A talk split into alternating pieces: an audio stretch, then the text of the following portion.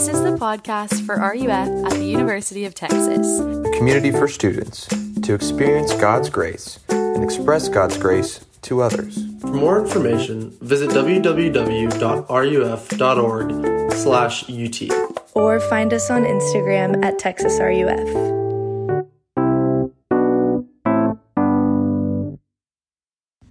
We're gonna talk, we're gonna go through four psalms, and we're gonna do we're gonna think of the psalms this way.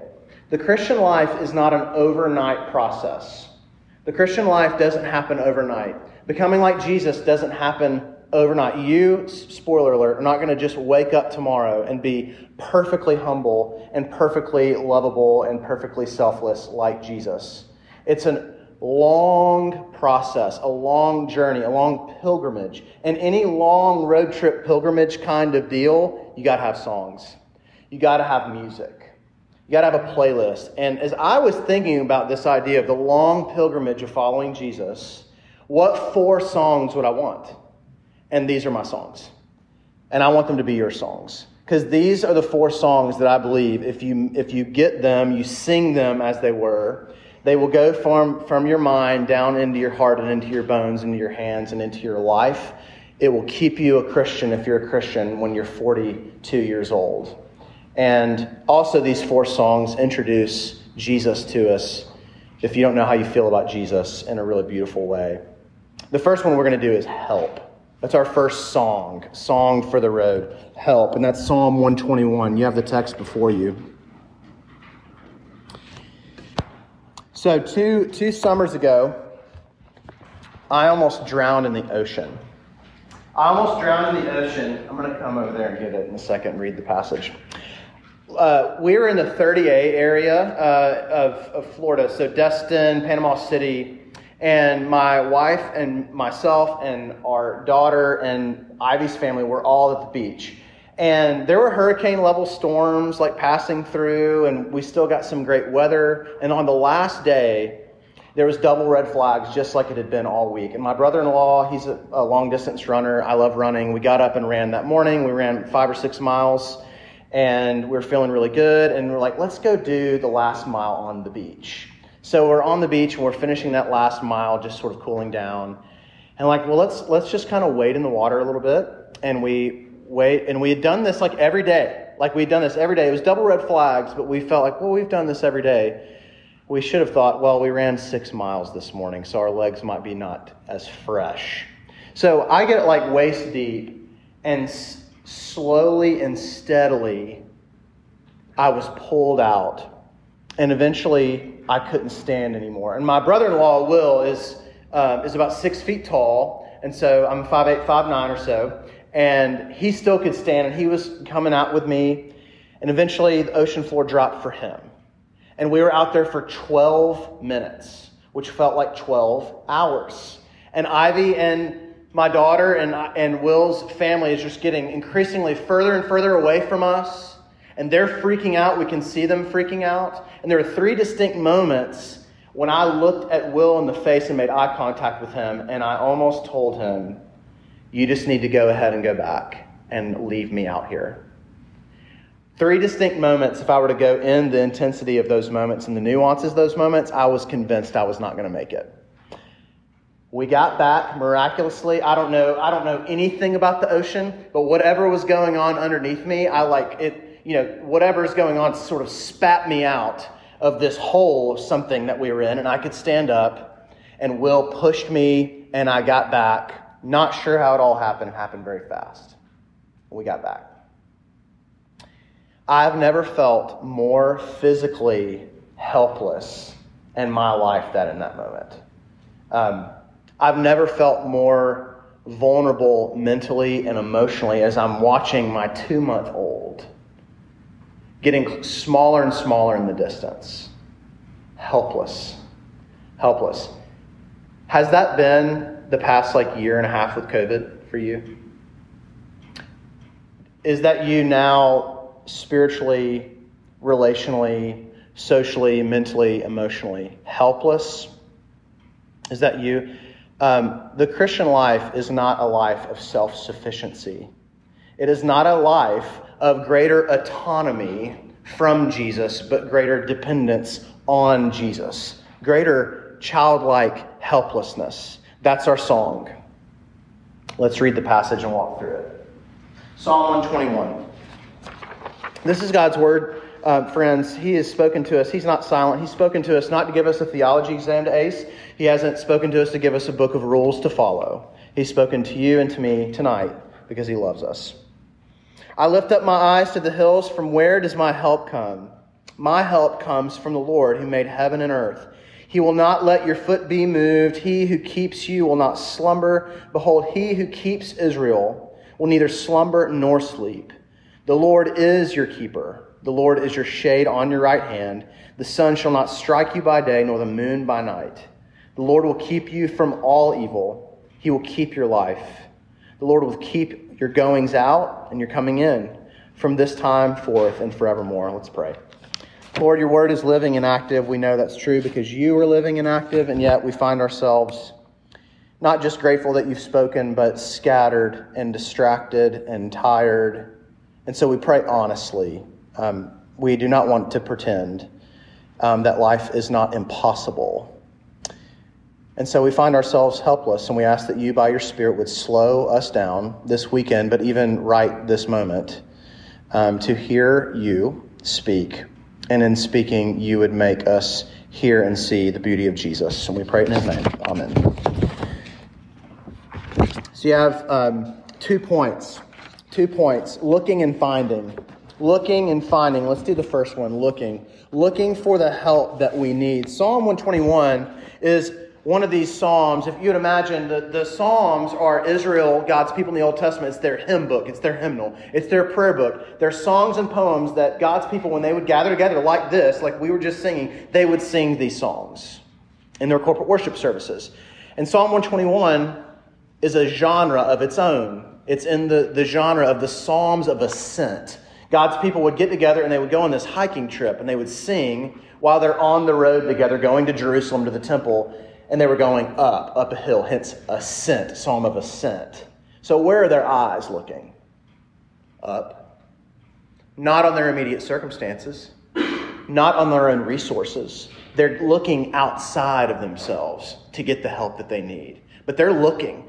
What and who captures our vision reveals what's going on in our insides. What's captivating our vision it reveals what's going on in our hearts. Where do we look? That, that's a self awareness question that I, I hope that you wrestle with this weekend. Where do you look to find the help that you need, that you think that you need? Who or what has your attention?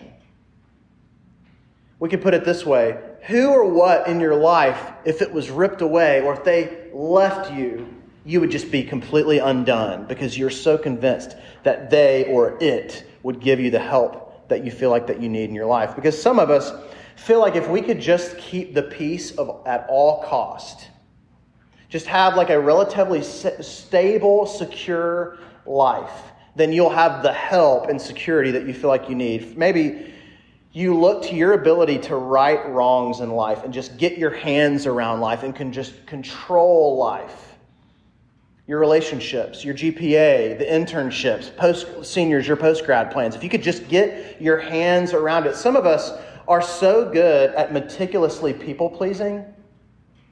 Anyone else? Um, that we will go around endlessly charming everyone, even on week- weekends like this, to make sure everyone is cool with us.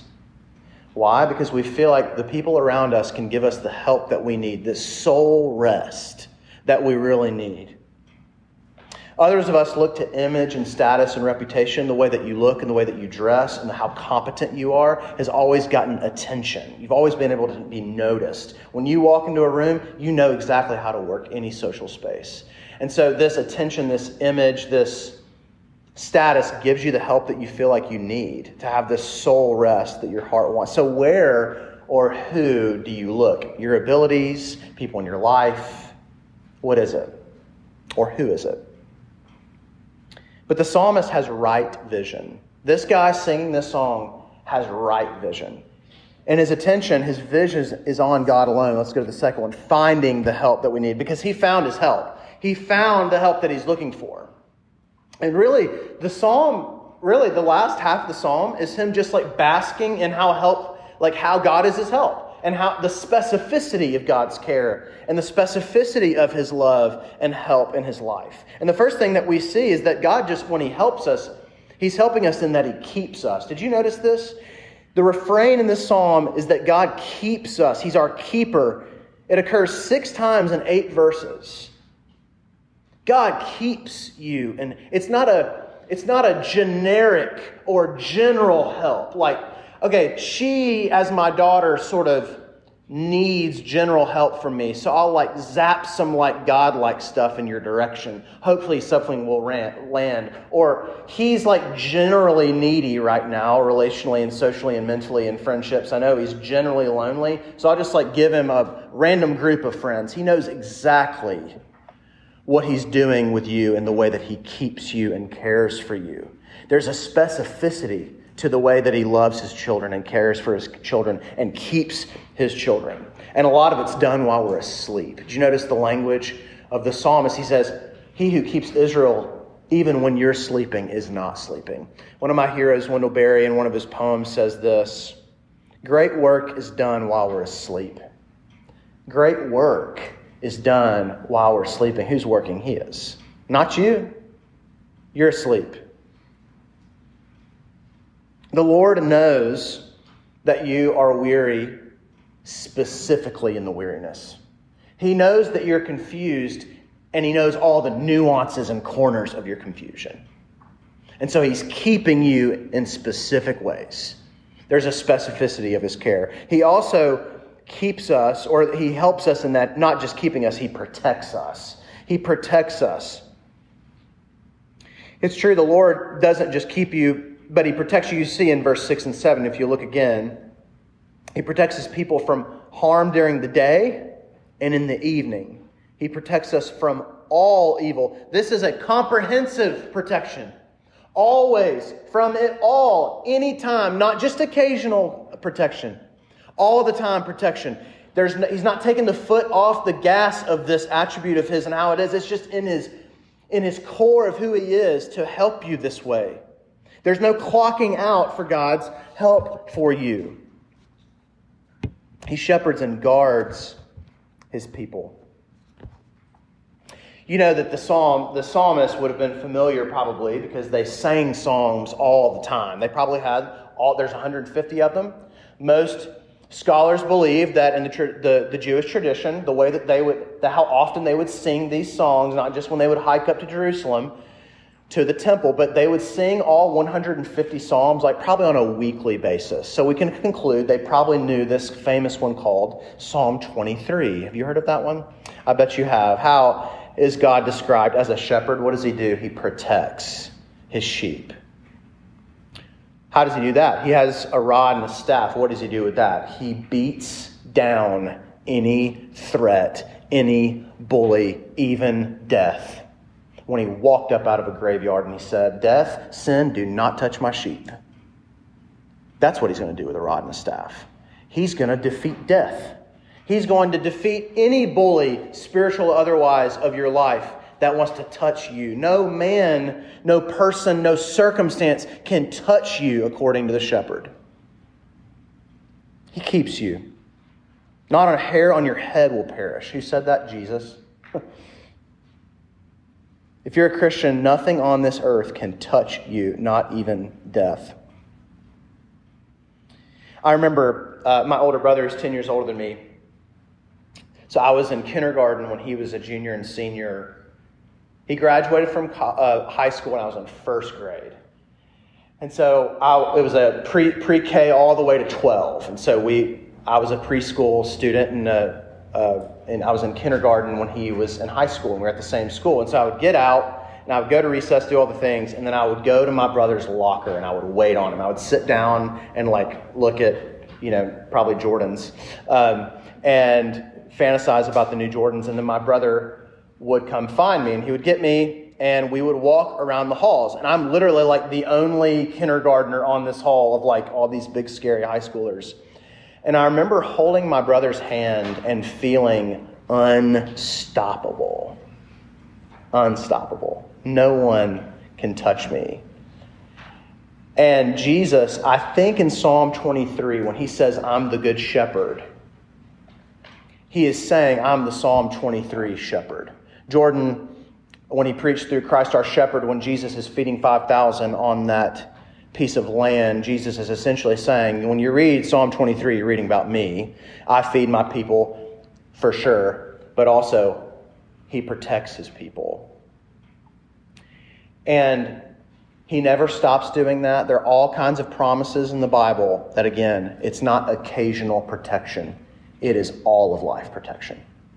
And you need that kind of protection. You know that you need it, and you have it right here, right now. Okay. He keeps us, protects us.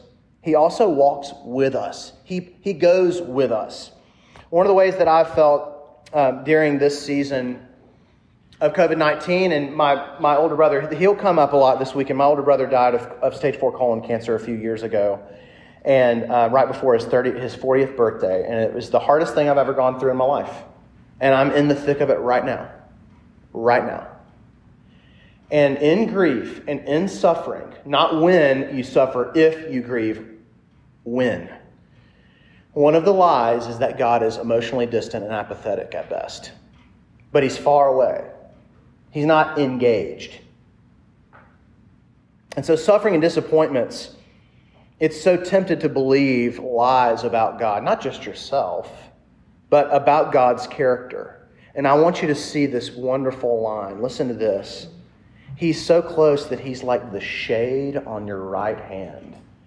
So that's a weird phrase.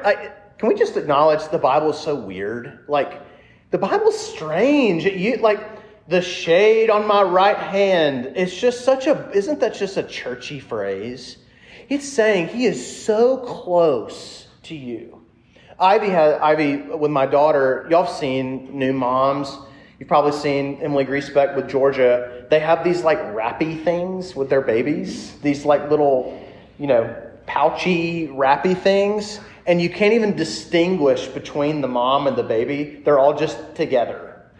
Um, I think that's kind of like shade on your right hand. I think that's what's going on here. Like, how, and you, I mean, y'all know why the baby gets in that position with the mom and that wrappy thing and why it's so magical for the baby. What does it remind them of? What the last nine months of their life has been like when they are completely one with their mom. Shade on your right hand. He's with you, He's going with us. And some of y'all are going through heavy stuff, and you need to know that. Not just that He's protecting you that he's saying, Don't touch my daughter, don't t- touch my son.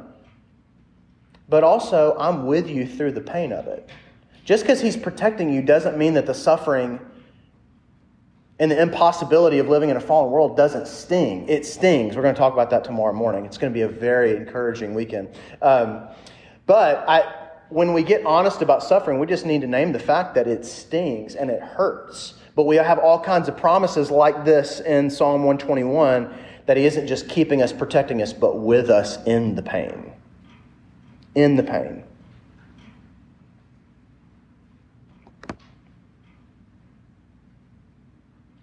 He's not dozing off.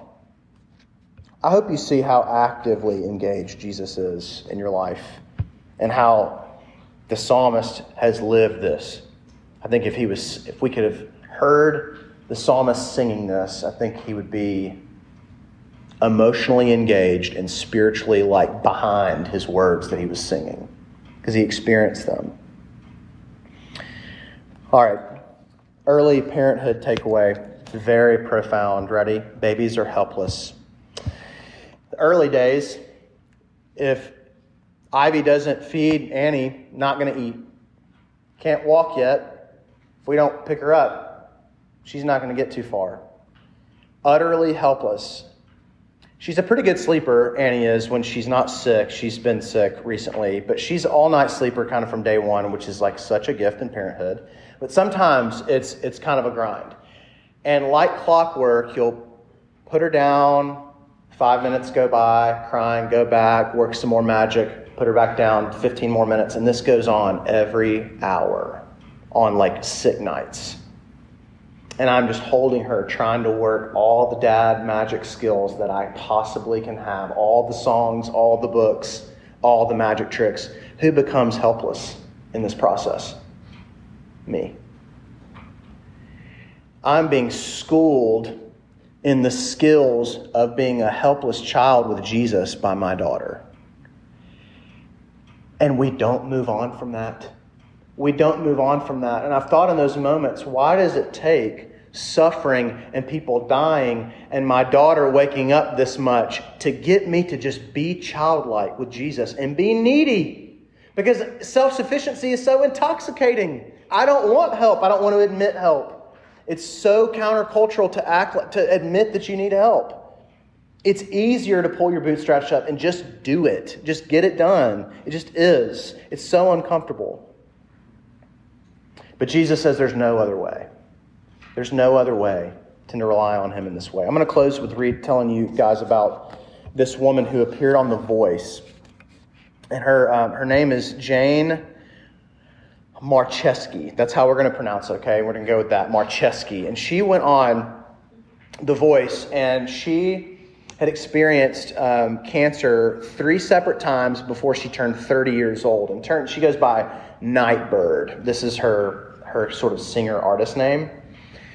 And I kind of started deep diving on this girl. Her voice is amazing, and she suffered a lot in her life and is just very young. It turns out she's a Christian, and she's written a lot about her experience in suffering and going through cancer as a Christian, and I want to read you some of it, okay? But I do want to warn you um, roll with me. Fairly lengthy. We're not going to go on for like 10 minutes reading this, but it's worth every word. So, deep breath. Let's go. I've had cancer three times now, and I've barely passed 30. I fear sometimes that when I die and I meet with God, that He will say I disappointed Him or offended him or failed him. But one thing I know for sure, he can never say that he did not know me. Because I'm God's downstairs neighbor, banging on the ceiling with a broomstick.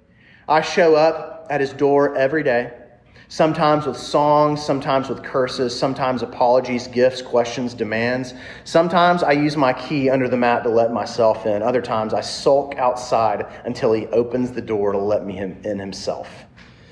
I've called him a cheat and a liar in my life, and I've meant it. I've told him that I wanted to die. I meant that too. Tears have become my only prayer that I know, and the prayers roll over my nostrils, drip down my forearms. They fall to the ground as I reach for him. These are the prayers that I repeat night and day.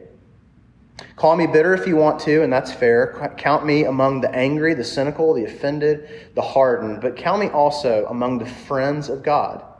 For I've seen him in rare form. I've felt his exhale, laid in his shadow, squinted to read the message that he wrote for me in the grout. I'm sad too. If an explanation would help, I think he would write me one. But maybe an explanation would only start an argument between me and God, and I don't want to argue with God. I want to lay in a hammock with him and trace the veins in his arms. I, rem- I remind myself that I'm praying to the God who let the Israelites stay lost for decades. For 40 years, their shoes didn't wear out. Fire lit their path each night. Every morning, he sent them mercy bread from heaven, and it was called manna, which means, what is it? And that's the question I'm asking. I know there's mercy in my life, but what is it? Where is it? What is it? And I see mercy here in the dusty sunlight that outlines the streets, in my mother's crooked hands in the blanket my friend left for me, in the harmony of the wind chimes. It's not the mercy I asked for, but it's mercy. And I learned a new prayer thank you. It's a prayer I don't mean yet, but I will pray and repeat until I do. Call me cursed, call me lost, almost done. Call me scorned, but that's not all. Call me chosen and blessed and sought after. Call me the one who God whispers his secrets to because I'm the one whose belly is filled with the loaves of mercy that were hidden just for me. Even on days when I'm not so sick, sometimes I go lay in a mat in the afternoon light and listen for him. I know that sounds crazy, and I can't explain it, but God's there. I've heard it said that some people can't find God because they won't look low enough, and that's true. If you can't see Him, look lower. God is on the bathroom floor. Whew. God is on the bathroom floor. God helps those with panic attacks. God helps those with severe anxiety. This weekend, I have no idea how you're doing this semester. I know that, like, everyone is anxious as hell. God helps those who have addictions that they can't shake. God is on the bathroom floor. He can handle your chaos. And He won't just handle it, He will address it with such specific care and protection and keeping your whole life. How do we do that? How do we get it? We just say help. That's it.